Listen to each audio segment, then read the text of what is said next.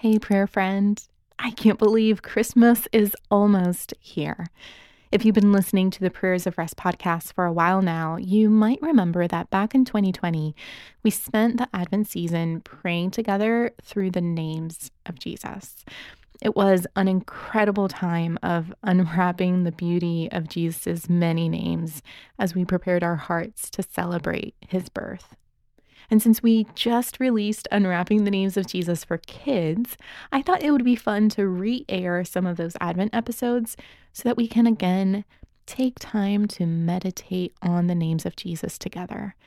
Each name we've selected is also found in the children's book, as well as in the regular Advent devotional for adults, for families.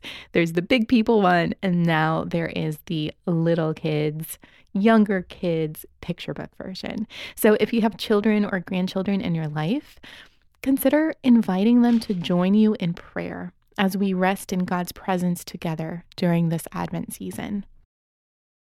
You can also find free printable coloring ornaments for each name of Jesus to keep the kids engaged when you go to our website, unwrappingthenames.com. May you grow in awe and wonder as you rest in our Good Shepherd, the light of the world, our King of Kings, our precious Jesus, this Advent season.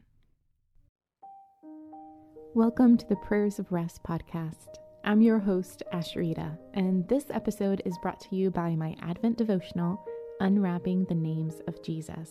I wrote this book because we all suffer from soul amnesia. We forget who God is and what He's done from one day to the next. And like you, I too have to remind myself each year who Jesus is and why his birth is so miraculous.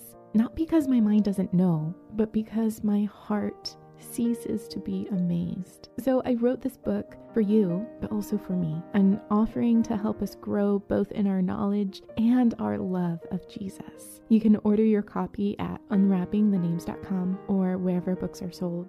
As we begin, find a quiet place and take a deep breath as we enter into God's presence together. Today's reading comes from John chapter 8. This is verse 12. Jesus spoke to them again I am the light of the world. Anyone who follows me will never walk in darkness, but will have the light of life.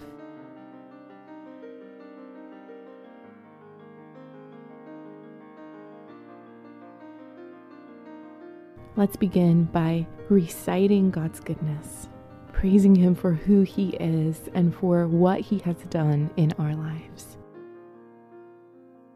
Oh, Jesus, we praise you for being our light. Darkness on its own can be so scary and intimidating. There is evil lurking in the shadows. And yet, when the light comes, it dispels all the darkness. Jesus, thank you that from the beginning, from before time began, you were there. John says, In the beginning was the Word, and the Word was with God, and the Word was God, and there was light.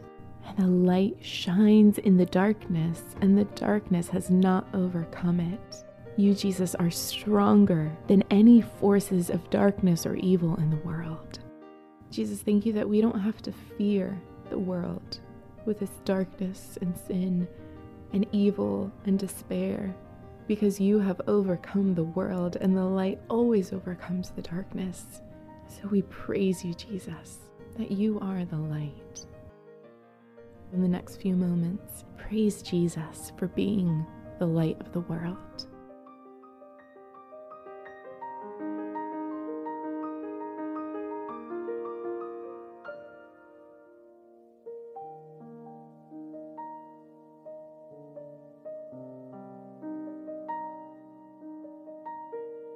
We move now into a time of expressing our neediness, confessing our needs to God, our sins to God, asking for His forgiveness, confident that He hears us and He listens to us. So, Jesus, as you are the light and you shine your light in the darkness, so we ask you to shine your light into our souls, into those hidden places of our hearts that might even be hidden from us in those nooks and crannies that we're even afraid to look into because of what might be there. Through your Spirit, would you illuminate the darkness of our hearts and, and show us what we're hiding even from ourselves? Would you reveal sin? God, we open ourselves and our hearts and our souls and our minds and our relationships and our ambitions and everything in us. And we ask that you would search us, oh God, that you would shine your light, that it would penetrate any hidden place in us, that you would reveal to us the way that we are walking and that we might walk in your light. So, in the next few moments, be quiet with God. Let Him search your heart. Whatever He reveals and brings to the surface, go ahead and confess that sin to Him, confident that He will forgive you.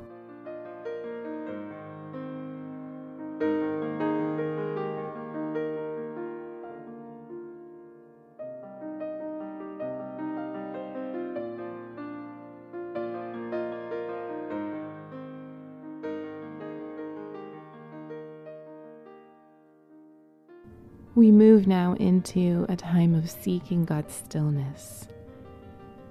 And I encourage you to picture yourself coming into God's presence, into His light, and allow that light, instead of being intimidated by it, to be comforted by it, to be fully seen and known and loved in your entirety.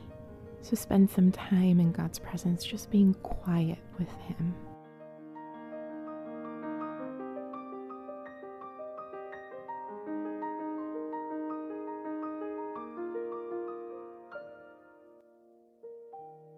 Finally, we trust God's faithfulness.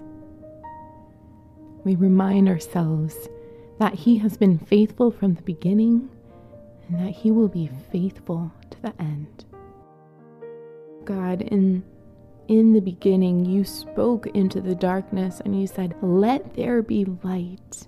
And there was light. And throughout human history, whenever we as humans have wandered from you into the darkness, hiding ourselves, I think of Adam and Eve hiding behind leaves because of their shame of sin and disobedience. You, God, come with your light. And then Jesus, you, the light of the world, entered into time and space in the body of a human, fully God and fully man, and you walked this earth as the light of the world, bringing sight to blind people, bringing liberation and freedom to those who were bound by chains of death and disease and demons. You, the light, cast out darkness wherever you went, and even death could not snuff out the light of life. You rose victorious, forever exalted, the light of the world. And you've placed your light in our hearts that we might shine as lights where we are.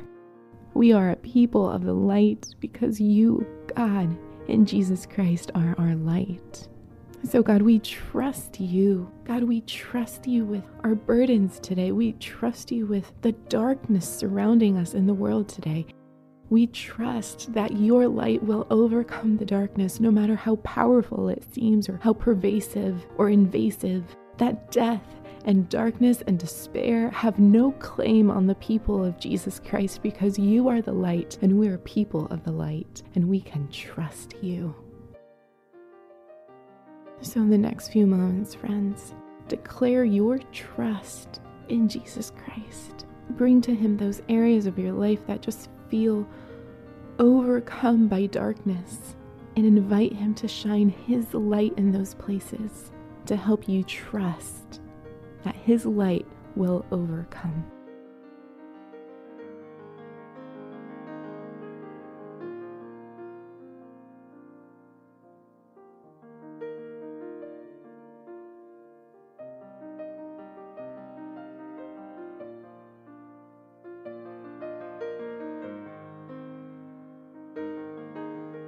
As you hear today's passage again, what word or phrase stands out to you?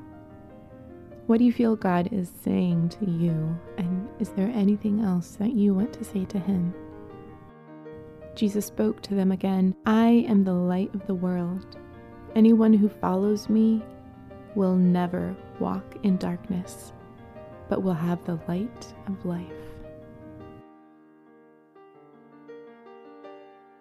Now, to him who is able to keep you from stumbling and to present you before his glorious presence without fault and with great joy. To the only God, our Savior, be glory and majesty, power and authority through Jesus Christ our Lord, before all ages, now and forevermore. Amen. Thanks for listening to the Prayers of Rest podcast, which is a production of One Thing Alone Ministries. If you'd like to help more listeners find rest in Jesus, you can help us by leaving a five star rating and review on Apple Podcasts or wherever you listen to your podcast. We actually do read these, and believe it or not, Christians who are browsing for new podcasts read your reviews too, so they really do help. Another way you can help us is by joining us as a Patreon prayer partner for as little as $3 a month to help us cover the costs of producing this podcast. We have been listener supported since the very beginning, two years ago, and we don't run any ads on this podcast. So we're just so grateful for every listener who gives as much or as little as they can for us to continue to bring you this podcast week after week. You can go to prayersofrest.com and hit the support us button to get started. And lastly, the simplest way to help us grow is to send this episode to a friend. So thank you for spreading the word. Until we meet again, may you find rest in God's loving presence.